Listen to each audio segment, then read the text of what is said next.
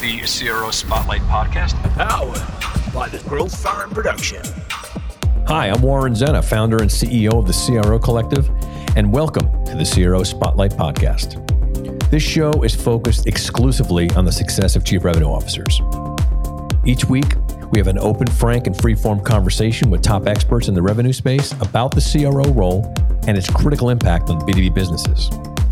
This podcast is the place to be for CROs, sales and marketing leaders who aspire to become CROs and founders who are looking to appoint a CRO or want to support their CRO to succeed. Thanks for listening. Now let's go mix it up.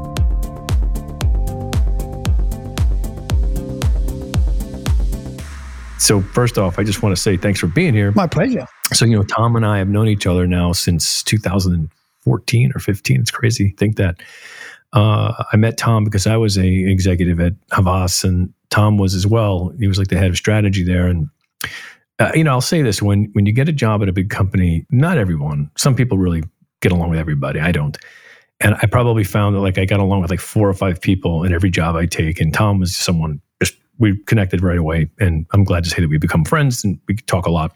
And also, I'm very excited because Tom is such a great audience and network, and we talk a lot about really interesting things. So thanks for coming here because I'm sure it'd be cool for people to listen to some of our conversations that are interested. I, I am really enjoying it. I've been looking forward to this for quite some time. I hope it's as good as I expect it to be. well, I'm sure it will be.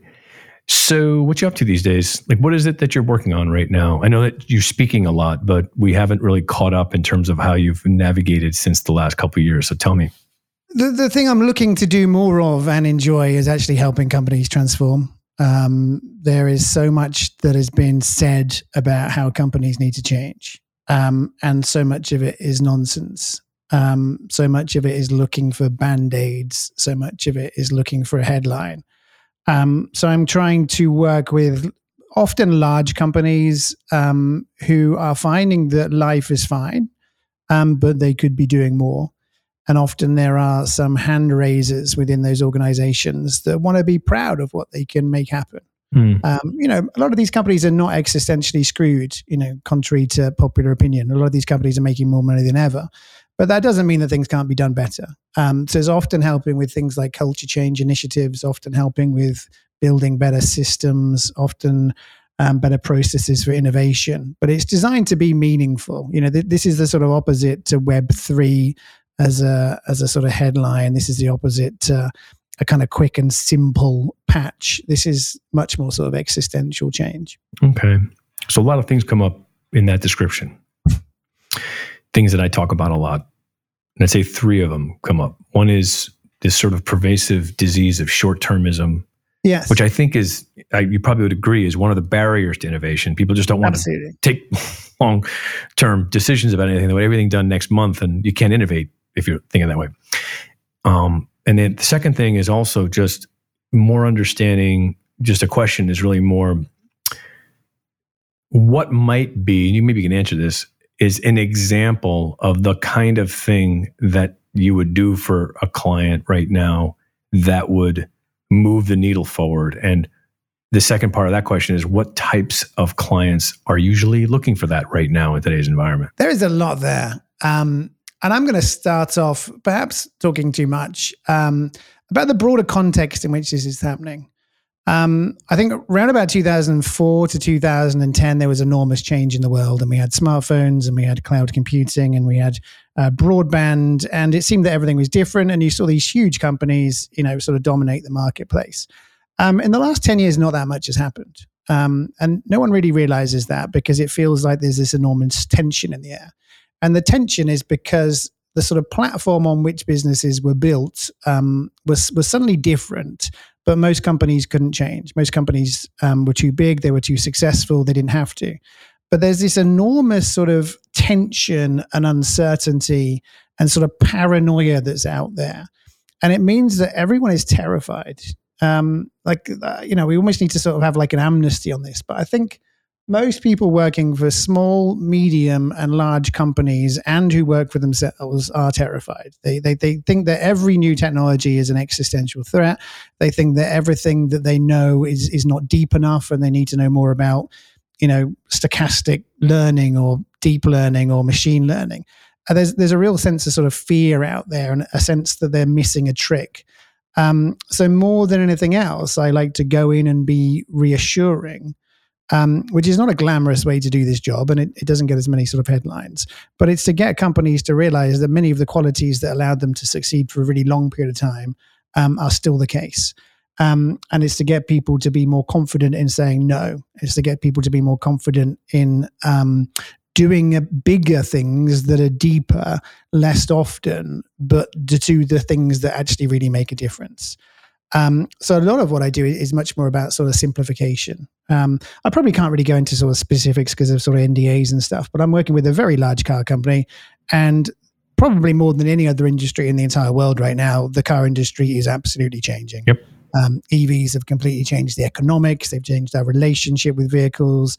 Um, the growth of Chinese manufacturers um, could be as disruptive as Japanese or Korean manufacturers, um, and therefore there's there's there's this desire, I think, for some companies to act in denial of this and to sort of um, close their eyes and to not leave Detroit um, and to sort of feel that things are going to be okay. And then there's other people that are sort of going around saying, you know, everything's different, we're all screwed. Um, I, I, try to work with people who want to have a more profound understanding of these changes and are prepared to latch on to one or two things that are really significant and then to use that to drive meaningful change. Um, so it might mean having conversations about the way that they work with dealers. Um, it might mean having conversations about the way that they design cars. It might mean having um, conversations about the way that they're structured. Um, it's unfashionable to say it, but I'm aware that lots of companies are way too big. Um, we both worked in organizations that are probably overstaffed. Um, and you combine having too many people um, with pervasive paranoia. Um, and you end up just with this culture of insanity where people are running around in all directions. Um, political battles form, communication lines get very complicated. Um, so I, I, try and be a sort of a provocative force that asks the sorts of questions that other people um, don't ask because often it's not that profitable to as a consultant to be asking these questions. Yeah, I get it, and I can relate to everything you're saying. Most of the people that I'm dealing with are, I, I don't know the right word. We, I call them growth stage companies. It's not a startup. You know, they've got money maybe they're north of 15 20 million in revenues. They have a business. They have a customer base. They got you know sales organization and they're onto something and they know that they're going to probably double or triple their revenues in the next three or four years and so they're making some smart and sometimes precarious decisions about how they're going to do that because you know there's a lot of trendiness that goes into those decisions right? I get the same tech that everyone else got. I buy the same tech stack that everyone else got I get the same CRM that everyone else got, you know, and I hire the people the same way everybody else did. It just everyone sort of does everybody else does because it seems like that's what everybody. It really, I don't see much else thinking going into a lot of this, honestly. Um, and like you, right, I'm sort of kicking the tires on these decisions, and I'm having them ask why. So, you know, in your case, understandably, you're looking at it from a technological perspective. Um, I'm looking at it also from an organizational perspective. Like just one example, which might be kind of similar to what you're doing, is I'll see companies just say, well, we're about to stand up our SDR group. And my question is, why? What drove that decision? Why did you, why are you thinking about an SDR organization for? You know, they're sometimes buff, baffled by that question. Like, what do you mean? Like, why wouldn't I think about one? Well, why are you? What's the business outcome? What drove it? And most of the time, it's because, well, that's just what you do. Really, that's it's not that complicated as an answer. It's just what that's what you do. And so, similarly, you know, if I'm buying tech and I'm building a stack of technologies that are going to enable me, or maybe I already have one and now I have to rethink it. What are some of the things that you look at in terms of how a leader of an organization that's running a business that's at that very precarious growth stage needs to think a little bit more about this stuff so that when they before they get too big and these decisions become even more complicated that they can do now to maybe bring a different perspective on the way that they innovate earlier so that they become maybe, I don't know, try to be more culturally able to innovate later? You know, like what what what, what would you say to someone in that state? Let's say. I, I think um, people need confidence. Um, I, I've sat in a lot of rooms over the years, often with you in the same room at the same time. Mhm. Um, and there's almost like a script that people read. Like, like there are times when I almost felt like I was in a sort of weird hidden camera show because people sort of reel off things. You know, people will talk about um, personalization at scale, and people need a data driven approach to refining insights. And this program gleaned. Um, there's all these sort of words that people say, and it almost becomes the, the sort of dictionary of, of what we do. And I quite often think that no one really understands what we're saying. Um, and everyone's kind of afraid to put their hand up and go, wait a minute, you know, do we need like another third party data provider? You know, a, a cookies, you know, is the death of cookies really damaging to our business? Because I think a lot of people are going through the motions, and there's there's a sense that somehow um, we need to pretend to understand more than we do. I think people need the confidence to look into these things themselves, come up with their own opinions, um, know when to say no to something. And just because everyone else is doing it doesn't mean it's a good idea. Yep. Um, there's a sort of weird thing in B2B because for a long time it was sort of no one ever got fired for buying an IBM. Um, and that was a sort of classic B2B thing about sort of fear and people not really wanting to maximize something, uh, people wanting to just have the, the thing that's most defendable. And I think that that's still prevailing, but I think it's now sort of no one ever got fired you know, for talking about adding AI, Mhm. or no one ever got fired for um, outsourcing call centers to the Philippines. No one ever got fired for putting a chatbot on the front page of their website. No one ever got fired for buying too much data. And I think people are lured into the the sort of whimsical themes of every year. And I just wish that people could have the confidence to say, this doesn't matter we don't need this. Our system works. The problem is elsewhere. You know, what are the things that you're going to do that actually really make a difference to the short, medium, and long term future of your business? And it's not taking every meeting, it's not flying to CES and, you know, watching the CEO of Samsung speak. It, it might be to do completely different things. It might be to talk to your staff. It might be to talk to your customers. It might be to walk down a, a high street and look at people. Yep. Now you didn't go to CES, did you? No, I mean, I, I do quite like it. I just I haven't been for four years, and I've realized I'm not missing much. Right. I understand. It was the kind of place I figured either I could see why you would be there and why you wouldn't be there. So I guess I was right half the half the way.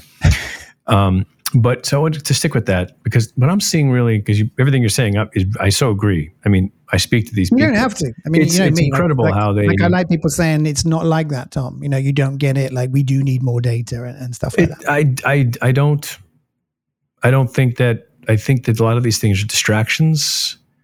Uh, I do think that there's, like you said, there's without question, there's a script that I hear.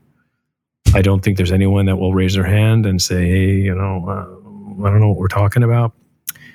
But I think wherever it comes from, and I've sort of, you probably landed on this one. You know, largely it's economics because the companies I'm talking to, they're at the stage where they've not all of them, but most of them have gotten funding, right? And when that happens, it changes things a lot. Yeah. Okay, so now now they've got money from some entity, and you know they don't always have the ability as they as they would like to pick and choose the type of group that they're going to get money from. They get the money from where they get it many times because it's not easy to get money, particularly now.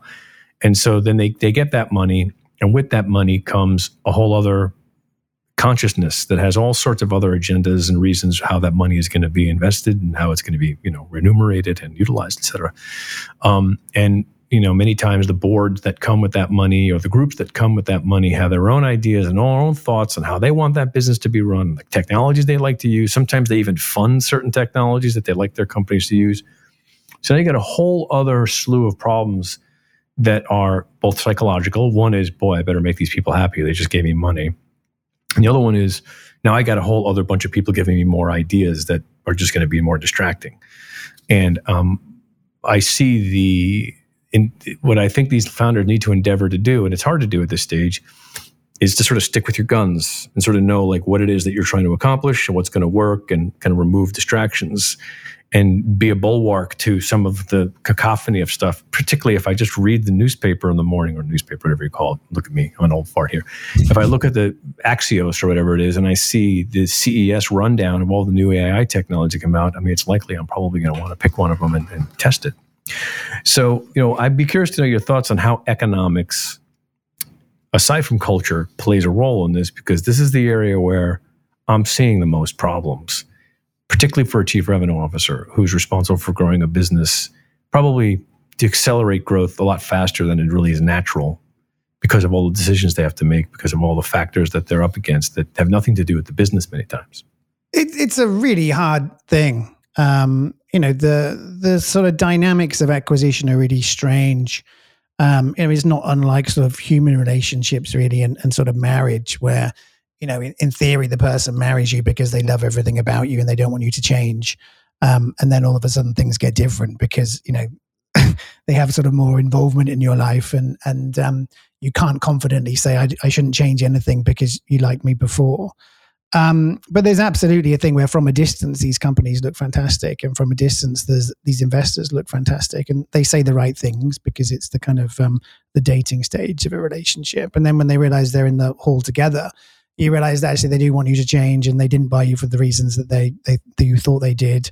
Um, and their growth projections were sort of based on a different economic climate, and money's more expensive now, and, and everything's different.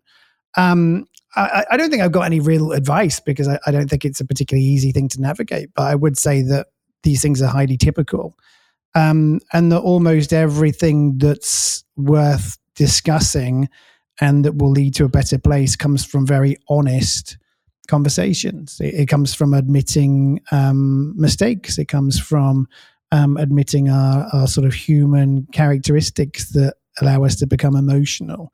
Um, it comes from complete clarity in in in goal setting. Like it comes from um, good communication, and I think um, ultimately everyone wants the same thing. Like ultimately, no no large investment body buys a company because it thinks it's not that good and huge changes need to happen. They buy it because they think the founders are good and the product's good and that the idea is good, um, and then over time things change.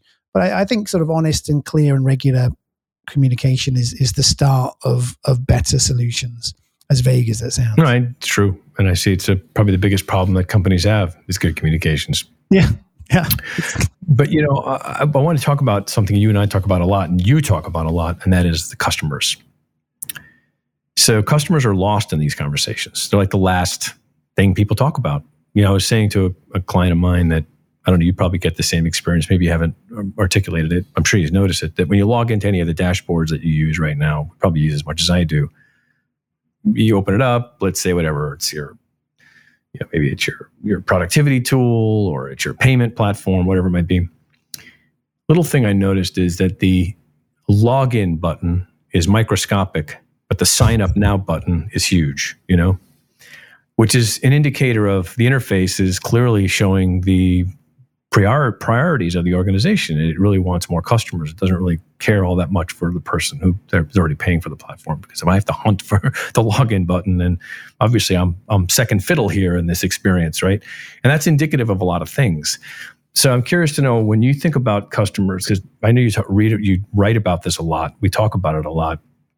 What is going on in the world of customer service or customer development or customer growth? What can we do about this? Because with SDRs and all this outbound that's going on right now, it seems like it's only getting worse and harder. And I think more people are less good at what they do now than I've ever seen. It's amazing how incompetent I'm seeing when I get on the phone with somebody. It's like getting worse and worse and worse.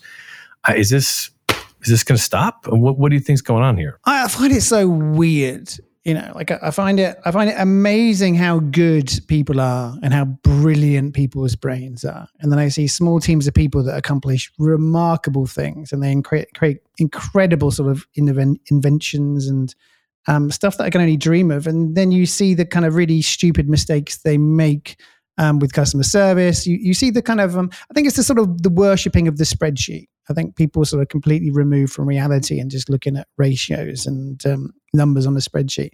I think there's there's two different things to talk about here. One is um, the sort of design of the product itself. Um, I'm amazed at how few companies actively seek to include knowledge of their likely customer base within the design and the development stage. Um, you know, because we talked about CES, that's a good example you know, if you took a, a, normal person around CES and got them to sort of comment on what they they saw, I think they would be um, they'd be completely perplexed. They'd see all these things they don't need. They'd see all these things that don't make, make any sense to them. And at the same time, they'd have very real concerns. You know, there'd be sort of washing machines that make too many noises. Uh, there'd be micro- microwaves that got too many buttons. There'd be sort of TVs with ugly remote controls. Um, it, it's it, it's something I think that's happened particularly in this sort of tech driven uh, paradigm of the last 10 years where people have been so busy sort of metaphorically wearing white coats and sort of discovering new elements and challenging material science um, and writing new code that they've completely lost any interest whatsoever in what people actually want. Um, and therefore, the marketing department's job is to try and explain why this thing that people don't want actually sort of works for them. Um, we, we see this a lot in software. You know, like um, if you actually ask most companies to be honest about how different their product is, um, you know, mo- most products are pretty similar these days. Um, yet there are incredible opportunities to make something that's different. So I think one is we miss sort of customer curiosity and customer knowledge within the the design and development phase. And then the next thing is customer service. Um, I think the fault here lays at management consultants. I think um, everyone is able to measure the costs precisely of some things. Um, you can measure the cost of having a call center. You can measure the cost of replying to emails. Um, but you, you're never really able to measure the the cost of a really unhappy customer. You're never really able to measure the cost of someone um, who would have paid more and spread the word to their friends and didn't. Um, and therefore, I think um, I can't remember what it's called. There's some sort of principle to do with fences. I think it's like Bainbridge's fence or something, where uh, like fences exist because if people take them away, it takes them a long time to see why that fence was there. I think customer service has acted like this, where we basically removed it and removed it and removed it, and we're waiting for something bad to happen, and we're not able to see it because we don't measure it. Um, for me, the advertising industry spends about a trillion dollars a year on on stuff to talk to people, um, and we hope that people notice. We hope people care. We hope that people pay attention. And then the minute that people want to reply to that, uh, we think of it as a terrible thing and something to automate. Um, that doesn't make any sense to me. If I'm on a car dealer's website and there's a chat bot there, that that's that's utterly preposterous. I, I potentially could be spending, you know, hundred thousand dollars on a vehicle, and you can't be bothered um, to employ someone to listen to me. Um, for me, we need an entire reorientation of, of the customer experience and customer service um, world. And we need to recognize that there is incredible value to people um, who become um, somewhat happy with our services. There is incredible value um, to people who um, stay with us for longer. Um, I, you know, I don't believe that that people are loyal. I don't believe that people are fans. I don't believe that people are advocates. I think we're out of our mind if we think that people think about our products that way. But to have people that might casually recommend us, to have people that quite like us, to have us people who are likely to forgive us if we fuck up, um, there's enormous value to that. And there's all this modeling out there that shows that existing customers are far more um, lucrative than than recruiting new ones, and it's far more cost effective. But nobody seems to care. Yeah, I, I get it, and I agree. And I think the issue seems to be, like you said, there's a uh, too much investment going on into trying to acquire customers, and not enough attention being put on to taking care of the ones that you have. But to your point too, even in the buying process, it's a miserable experience when I'm trying to purchase a product, particularly I think the more complicated a product is, the harder it is to buy. Yes. Yeah. Which is incredible to me. I, I know that you had recently indicated that you just bought a car. And so, you know, it's like uh, that must be a crazy decision. I got one too. I ended up getting, you know, I didn't get an EV. I got an F 150 for the reasons that you and I discussed. I need to lug a lot of crap around now. And it's really fun to drive this thing on. It just, it's incredible. And, you know, here's the thing I want to talk to you about. I was, I was going to get the Lightning, which is the EV version of the Ford yeah. F 150, right? And uh, you know it's a, it's a big deal mainly because the car is so is so popular and there's more made than any other car in the United States right now. It's most most people buy it. So as a result, Ford really worked out a lot of the kinks in in their you know uh, combustion engine vehicle. It's great because it's been the tires literally been kicked on it for so long. It really works really well. Um, so I thought, how much of that are they going to bring to um, an electric car? So I did a lot of research on it. It was fascinating the things because you people are amazing how much they post online about these things. You know, if someone's an advocate for these things, they, it's amazing how much information you can get. So I was doing all this research on the Lightning, and the pervasive attitude was, you know, in short, it's like, man, I really wanted to love this car. I really did, you know? And it was all because, and look, I think a lot of this is also because God bless Ford, you know, they're just going to figure this out over the next 10 or 15 years. They're going to work the kinks out, but the new, the recent new buyers are going to be the ones that see it. But the problems are ones that you think they would have figured out. And mostly, you know what it was? It was in the interfaces. Mm-hmm. It was in how I just used the car, you know? The app that they gave me and how I, you know, the ergonomics and the technologies that go along with it, none of them worked, you know? And so I do think like those are the most customer facing parts of the vehicle when at the end of the day. And it's probably not their forte. I mean, they're not Apple, you know, or, or other companies that have done a lot of work in this area. But you'd think that they would have gotten people who were smart about that, particularly given the size of the company that they're in. So you could see that the they've actually they fell short on it. An indicator to me of like where their focus is is more in engineering as opposed to on the customer experience, right? And they also said the buying experience is actually really bad too. It wasn't like a Tesla where you could just go to a place and just go pick one up. You know, it was still the same dealer model with all these trappings and too many different uh, you know features and functions and levels and trim levels and things that just are just overwhelmingly ridiculous to know how to buy. Um, so, what was the experience in you buying this car? I assume you bought an EV, right? Well, I mean, oddly, I bought two cars at the same time. Um, so. Uh, one was a, a used vehicle, okay. which was every bit as um, challenging as you might expect. Uh-huh. I mean, I, I, think there's a huge difference between things which are excusable and things that are explainable. And I think um, I, I, can sort of explain, I, can understand why, you know, they pretend to go and ask the manager, you know, very slowly you know if they will increase the trading on your your vehicle because they're trying to make you frustrated and exhausted and prepared to sort of accept whatever it is that they're they're doing. Um, but it's it's odd because for me, a lot of what you experience is um, people carrying on behaviors that worked before the internet existed. I think you know for a long time people were not going to walk out of the office. For a long time, people did come in clueless. For a long time, um, you know, people would think that they were on the sort of back foot and that's just not the case you know. I think a lot of people especially people with means you know their sanity and their time is far more valuable uh, than anything else and they don't want something that's cheaper they want something that's more sort of delightful. Um, the, the other one was a was a Lucid um, so i've sort of leased a, a, an ev um, to try and experience what the future of, mm. of automotive is. Um, and it, you know i've got a lot of things i could say about this and i'm trying to make sure that i'm saying the most interesting things. Um, one thing that amazes me that's somewhat related to what we were talking about before um, is the sort of decline of buttons. Um, because I don't, I don't think there's anyone on the planet that likes a car that doesn't have buttons. But yet, almost all automakers have started making cars without many buttons at all. And you can probably suggest that that's down to a degree of cost savings. Um, but I refuse to believe that it's cheaper to have um, a glove box that requires a, a touch screen um, interface. Like, you know, the, the, plastic cannot be so expensive than a, that a little switch is, is that expensive. And, and these things become quite significant to me because it, it kind of shows that I, don't think anyone has thought to ask people. Like, uh, you know, there's this sort of whole thing about, oh, if I'd asked people what they wanted, you know, they'd have told me what they wanted a faster horse. That's not true at all. You know, people love talking about how bad their flight was. People love talking about how crap it is in a hotel room that you can't figure out which light switch does which. And people will offer you stuff for free and they will love it.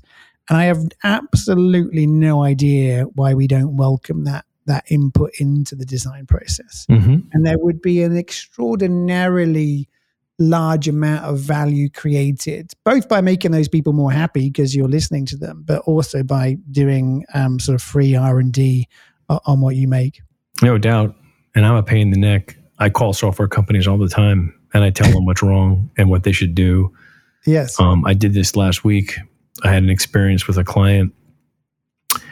Uh, well, that was a vendor who their sales process was clearly designed to incentivize their front end people to close a deal with a certain level of velocities that they would get the, the money in their pockets sooner than you know, later, right? You could tell they were trying to push me through a funnel. You know, I wasn't really listening to my timeline. It was their timeline seemed to be German, uh, leading this thing, and it created all sorts of problems. Anyway, long story short, I called the CEO of the company. We got on the phone, and I said, "Look, you know, uh, here's some things I'm noticing about your product and your offering, blah, blah, blah. My point I'm making is, you know, this person was obviously grateful that somebody with some means was calling them up and giving them some free feedback. Didn't look at me like a pain in the ass. Was taking furious notes, you know. But this is unusual. It is, unfortunately. I mean, I think that most times, like, who the hell are you, you crackpot? You know, leave me alone. I got better things I got to do. But this person was particularly eager to hear what I had to say, and in fact, wanted to schedule a second call with me. I was gonna, I got to charge him, you know.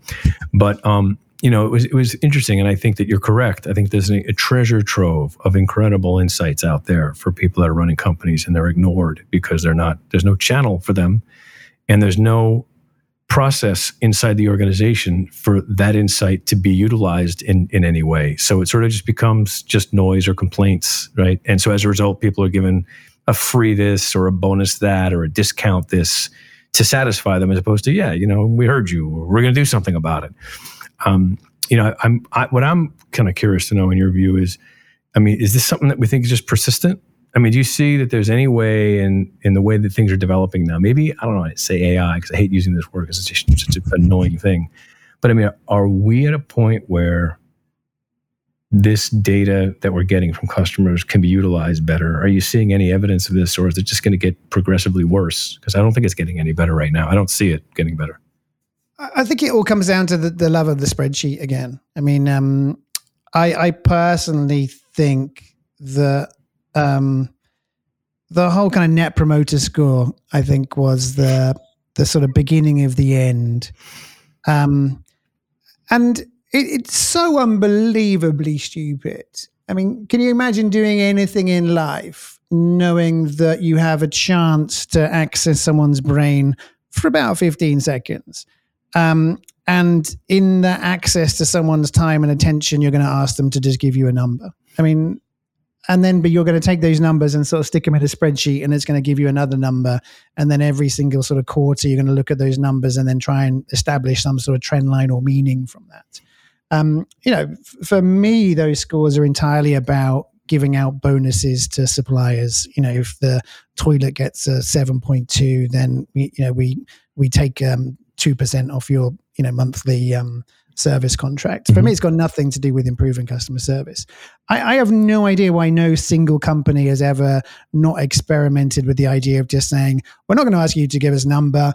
If there's anything we should know, please tell us. Mm-hmm. Um, and you'd get crazy people. There, would be people with nothing better to do who write books for you.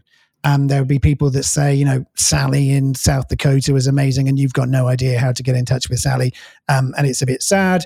But there'd be a lot of people that would say quite interesting things. Um, and I, I, think somehow, if a company, let's say like a huge company had that and they had a million responses, you know, let's say that that Walmart or BMW do that, and they've now got a million emails every day to pass through. That that's quite a good problem, isn't it? I mean, mm-hmm. it, it is a problem, but um, in a parallel universe, we would give that a fancy sort of technological name and we'd call it sort of real time sentiment analysis or something mm-hmm. like that. Now, of course, we could use AI and we could get AI to sort of understand that and we could turn it into, you know, all manner of dashboards that tell us, you know, how many words people are writing and how common the letter A is and are people speaking French these days still. Um, or we could just have sort of fairly um, interested middle managers um, who just every day decided to read 10 of them. Um, and they picked them at random, and then probably every day they'd, they'd sort of get quite a good sense of, of where the company is going. They'd, they'd probably be able to send on the most interesting ones to a department. They probably get one or two really important people who were complaining that actually should be phoned up. Um, somehow we're not able to do that. Like somehow we think of that as work and effort. Um, that that makes absolutely no sense to me. Um, I think um, we need to think a lot more. We have this amazing technology. We can listen to anyone on the planet. We can speak to anyone for free on a video phone. Um, we can email things around the world. We can turn things into graphs. Um, we should love all of this stuff. We should. Here, here's the thing uh, that dovetails this is purpose based or cause based marketing. You know, people love brands because what they stand for, right? That falls into the same thing in my view as the uh, as the um, uh, the scoring, you know, mod, mod, modems that you already alluded to before, which is this idea that I know you've talked about this a lot, but I think the what we stand for is about one of the strangest um, things because I don't think people care. I don't think people buy products because of what a company stands for. I don't No. think so. So, again, I don't think it stops. I still think more of this. I see a lot more of the sort of brand purpose or brand virtue signaling signaling stuff going on. Um, I see it. It's not abating. I think that every topic that comes up, there seems to be a brand that wants to align themselves with the next cause or next thing that's going on, and it's amazing to me that no one's quite figured out that no one really cares. I don't if they can really tie any sales to this sort of thing. Um, so I know you have a lot of thoughts on this, but I think it goes into the same thing. You know, it it, it goes into that similar sort of weird, you know, these these indulgences that seem to have very little to do with building good products, but seem to be catchy. You know, there's a company right now that sells this sort of thing. What they do is that it's you get a score for your alignment with a certain cause, and as a result of it, then you get points for you know having a certain level of awareness about a certain you know, issue or something like that. It's crazy to me. It just seems so divergent away from the actual everyday use of a product. I couldn't imagine using toothpaste because they care about what's going on in the Middle East. Um, at the same time, though, I would say that there may be people that avoid buying certain products because their alignment with things that they don't agree with. I think politics has also created a lot of divisiveness too. So it's, it's a weird dichotomy. I don't think people are going to gravitate necessarily towards something, but they may run away from something if they don't like their association with things. This is where that whole brand safety thing comes into play. So I, I see a lot of ways and a lot of this stuff is affecting the decisions that companies are making. And um, I know you have a lot of uh, thoughts on this. We've uh, dallied around this topic before. Yeah, I've got a lot to say. Um, I mean, first of all, companies like that company that you talk about that assesses alignment, you know, to a score. You know, these things exist because management consultants do an amazing job of putting out reports where they'll get enough data that they can prove any hypothesis to be correct. You know, if you wanted to, you could produce something that shows that companies that have more blue you know, are caused like the, the the blue leading companies, and they're more likely to outperform the Russell 500 by 2.9 percent, and everyone should change their logo to blue. Um, and no one would look at that and just go, "That doesn't make any sense." You've just harvested the data in such a way to do that. Um, so these reports are completely meaningless, but that doesn't mean that people don't use them to sell stuff. Um, the, the sort of notion of brand purpose, I think, has become very confused. I think for half of the people, it means a sort of greater, loftier goal. You know, so brand purpose should be that your shoe polish, you know, is supporting the, um, you know, giving back of land to Inuits.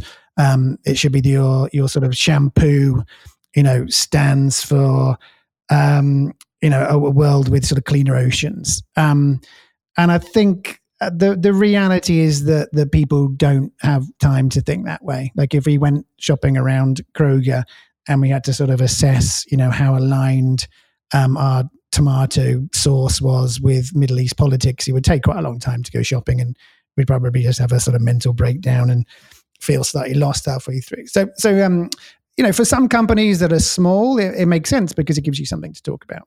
Um, so I, I don't think brand purpose has to be about making the world a better place. I'm, I'm sorry to say.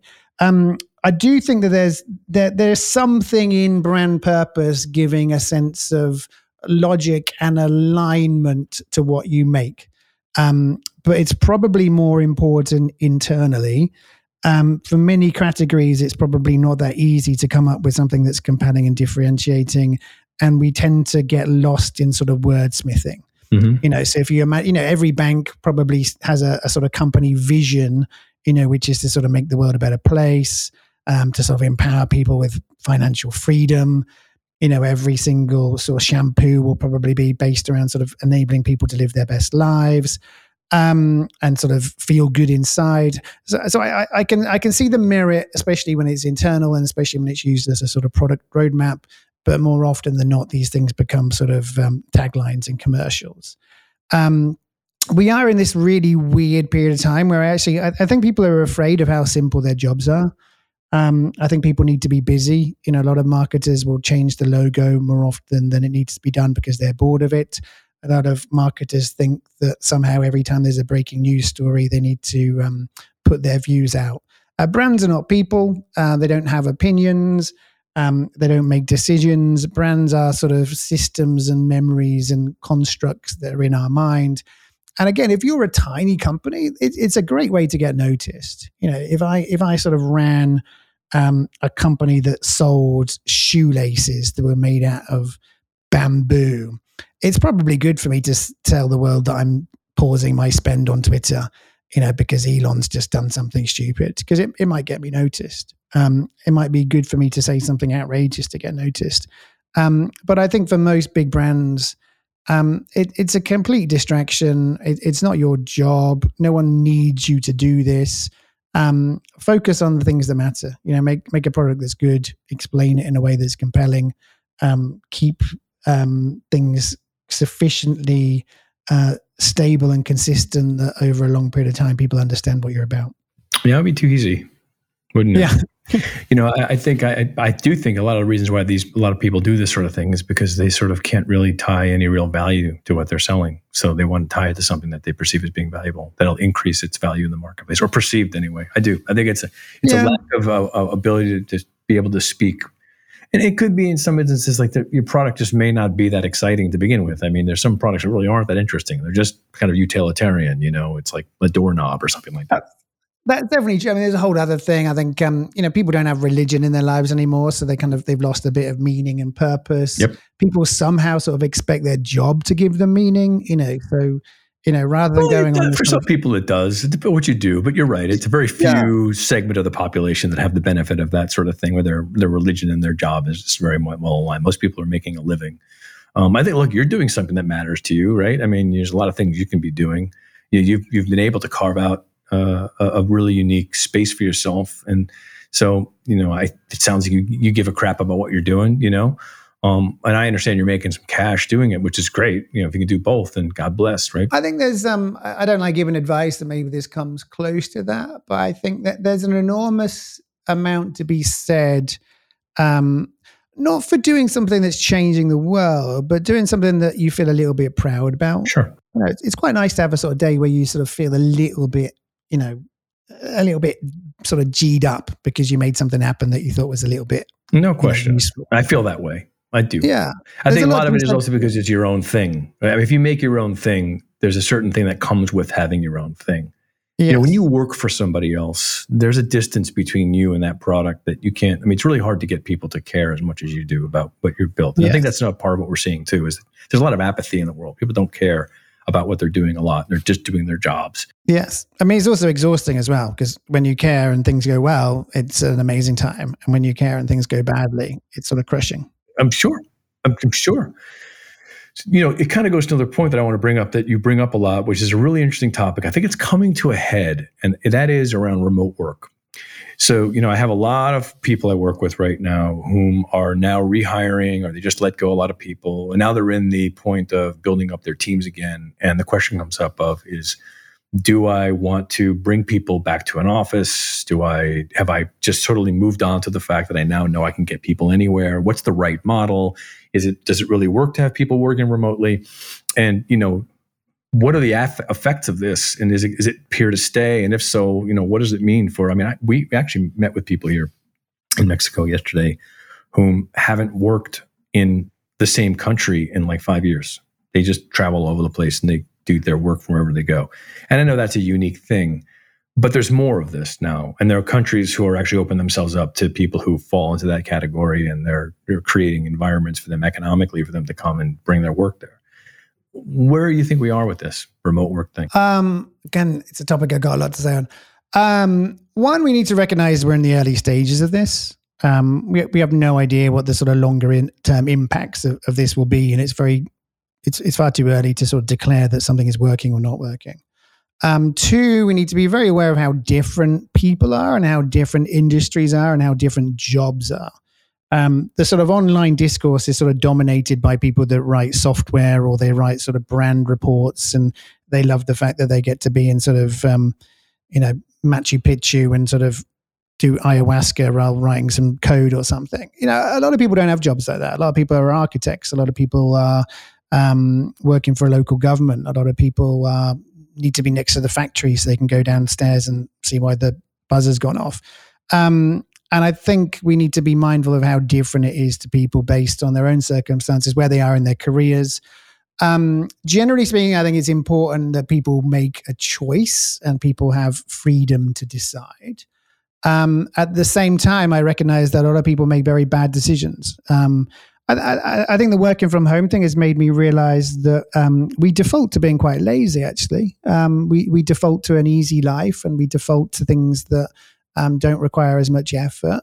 Um, and we don't work out our muscles. We don't work out our social muscles. We don't work out our, our sort of physical muscles, even. And I think a lot of people are kind of hiding a little bit. I think a lot of people are becoming more introverted.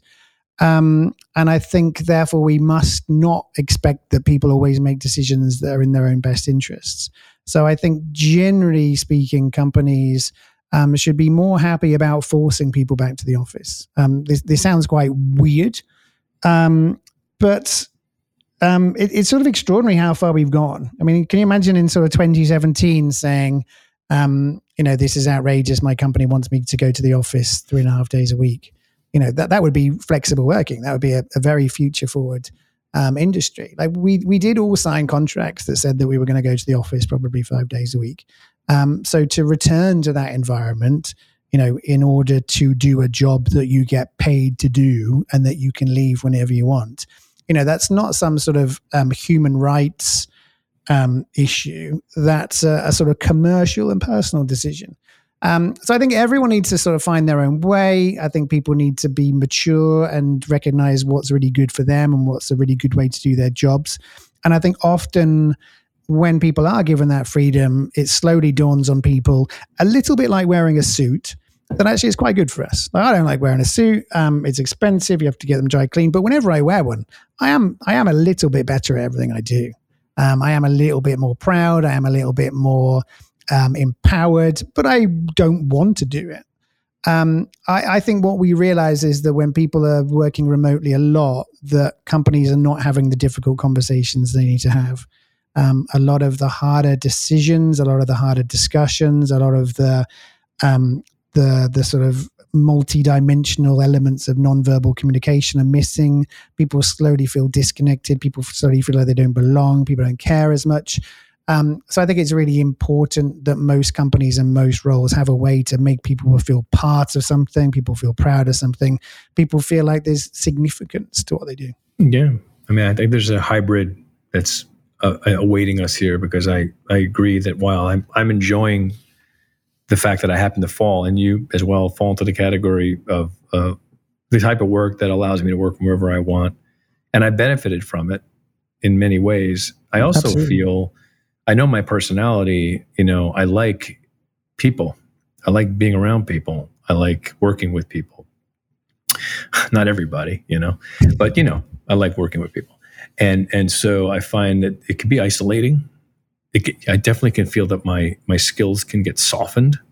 I absolutely agree that there's a casualness that comes with it. That while it feels kind of cool, it also takes some of the, the, sharp edges off of things. I completely concur with you that I, I, feel better when I throw on some duds, and if I'm not wearing them, I'm sort of like it, I, my brain is in kind of casual mode. And I do think that you're right. It's too early for us to know what the effects of that are going to be, but I don't think they're going to be good. I don't. Uh, more importantly, my concern is, is is as much about productivity and stuff as it is just about people. I don't think we're yeah. designed for this. I don't. You know, we're not. Yeah, I, I worry about, a lot about this like, younger people. Yep. Um, and and also for the record, I mean, people never believe me when I say this, but I, I, am quite introverted. Like I, I love people in theory, but in reality, I'm quite awkward. Yeah, um, I'm, I think quite you, shy. You and I are both very much alike this way. I, I, I totally agree with you. Yeah. Yes. So, but this isn't. Um, these things often become sort of introverted, extroverted things, where introverted people will jump on me on the internet for saying that I like going to the office. It's because it's good for me. Like, like the, for me, the office is the gym. Um, I don't, I don't want to do it, but if I do it a lot, I recognize that it's a very, very good thing for me and, and, we're very good at lying to ourselves about the degree to which we don't need this. I agree, and I think it's also because, like you said, if I can get the same, well, not the same, but similar benefit from not having to do something I don't like, well, why the hell wouldn't my addictive nature like that, right? But that's not what's best for me. I, I agree. I know that when I went into an office every day, it forced me to have to take on certain characteristics that I knew yes. ultimately were better for me that I just maybe didn't find comfortable, but they worked for me. That I don't have to muscle it with anymore, you know, which is why I'm trying to have more meetings now, you know, if I can. But the truth is, it's hard because most of the people I meet with are like you and I were in completely different parts of the world, so we can't. And I think the, these video interfaces is cool. If it's cool, I'll be able to talk to you and I can look at you and have a conversation. It is. It's fascinating and it's it's miraculous. But there is something different about you know if I were to just come to Miami, we just go get a cup of coffee and hang out together. It just it just feels different. There's something three dimensional about it that you can't deny.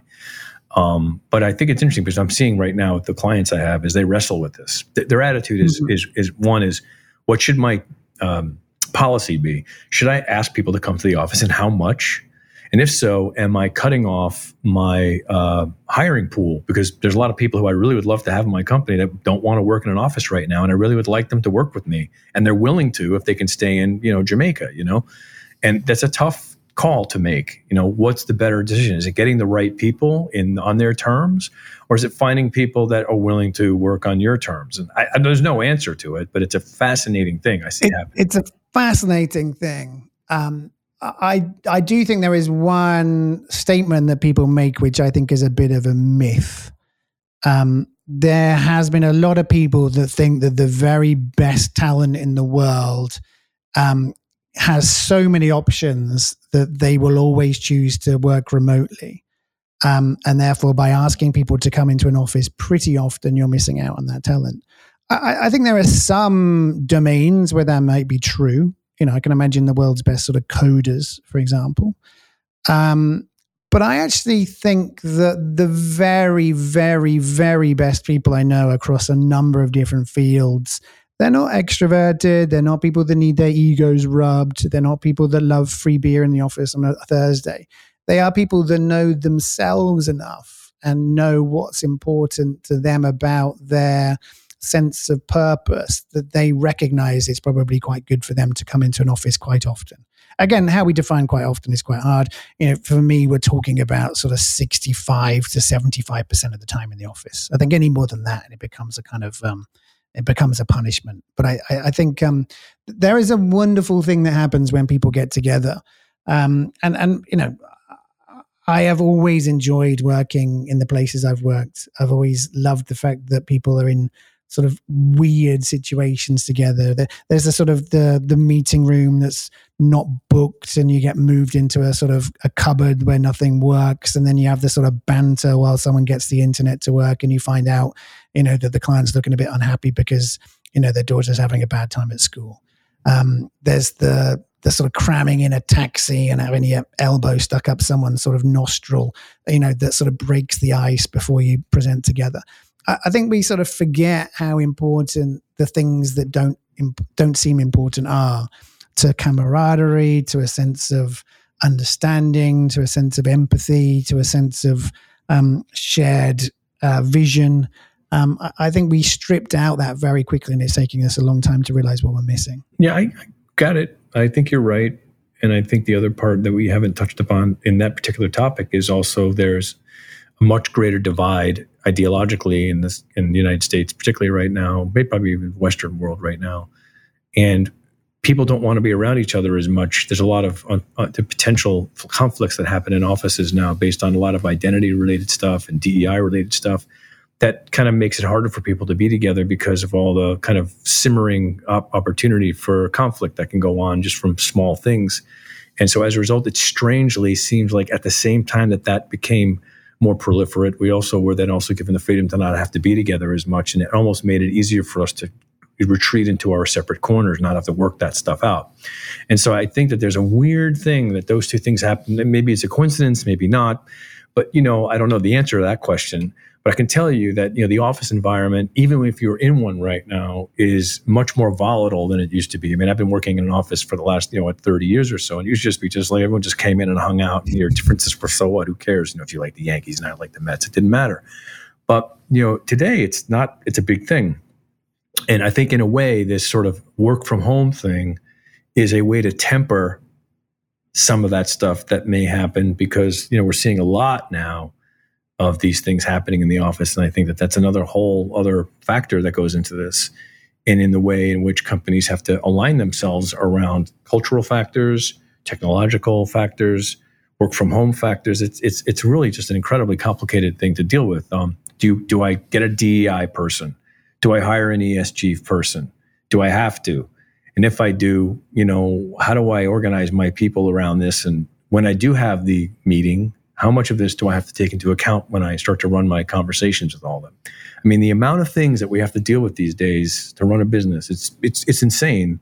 And all we want to do is just get down to work. And, you know, it's really hard to do.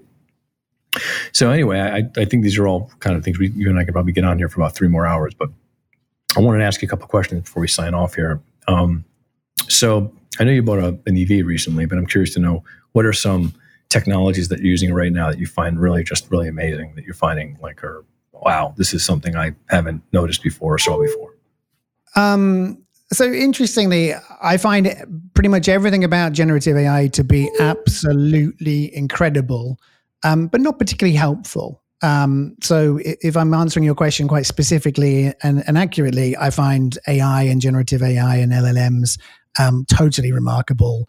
Um, the question becomes how do we sort of use them more um, and how do we sort of rethink the way that we work around them um, it, I mean, somewhat related. I, am using voice to text quite a lot. Um, I, I, it takes quite a lot of getting used to because you realize that you don't enunciate your words very clearly. Um, but you also realize that sort of words come out of your mouth in a different fashion to your fingers. You you, you realize that you um, reply to emails in a very wordy way. Um, but I'm experimenting with how I can write more material that way by practicing more. Um, like, if my if I might ask, I mean, like, like Siri or specific text to to. to um, I mean, it's on my Mac, so I sort of press the function see, button twice, then okay. you get the little microphone. Yeah, have it. I use um, it. Okay. Mm-hmm. Oddly, oddly, it works a lot better on your phone than it is on your your Mac. Yep, I, agree. I find the same. Um, mm-hmm. So that, that I'm finding that quite uh, transformative. Um, I mean, I've said this for quite a few years, but I actually think that the technology that we've had for a really long time has still not been made the most of um, the mobile phone, um, the you know cache. Like, what? Why is it that I'm sort of logged out of websites all the time? Mm-hmm. Um, things like um, sort of APIs. You know, I, I, don't understand why my internet isn't all of these call outs and sort of threaded experiences that mean I get to stay on one site um, and have this sort of beautiful integrated experience. Um, so I, I, sort of love the mundane things. You know, I, I, like it when you get an email saying, you know, you've ordered this product, um, and then the sort of tracking information will come through and then sort of show you where it is in real time, just mm-hmm. just in that email. You sort of experience something like that, and it's wonderful. Um, you'll you know be on a website for your airline and you'll cancel your ticket and it'll say this is how much money you're going to get back. Would you like to do it? Um, you know like like it's amazing how um, how low our expectations are in some areas that we find it absolutely remarkable that an airline can tell us how much money they're going to refund us if we cancel the ticket, or that mm-hmm. allows us to sort of move our, our, our flight sort of with less than five button presses. Um, so, I, in short, I really like the orchestration of existing technology around real friction points and around new things which are somewhat delightful. Mm-hmm. And uh, what's a good book you read that you would suggest everyone else look at? Um, I I am terrible at reading books. Uh, in my entire life, I've read about three books, and you know, technically, one of them was probably mine. Um, I, I am a really big believer in sort of high density readership, and I find that quite often books are really what could have been sort of five, eight hundred word articles. Um, sort of spread over 75 page, uh, 750 pages. Um, so I, I, I, follow people. I find someone like Rory Sutherland mm-hmm. fascinating. Mm-hmm. I like the work of Tom Peters. Um, there's a guy um, called I've completely forgotten his name, um, who sort of writes interesting stuff about business transformation. Um, and I, for me, I think um, there's a lot of work to be done about finding a, a media environment that works around you, mm-hmm. and that often means following people rather than um, sort of publications. Yeah, I do the same. I follow people. Yeah. All right, great. Well, like as I expected, this was cool. We could have talked about a thousand more things, but I know we ran out of time. So thanks, man. I appreciate you being here and doing this with me. Um, it's been a while. I've been wanting you to be on for a while. So thank you. My pleasure. It's been uh, it's been an absolute delight.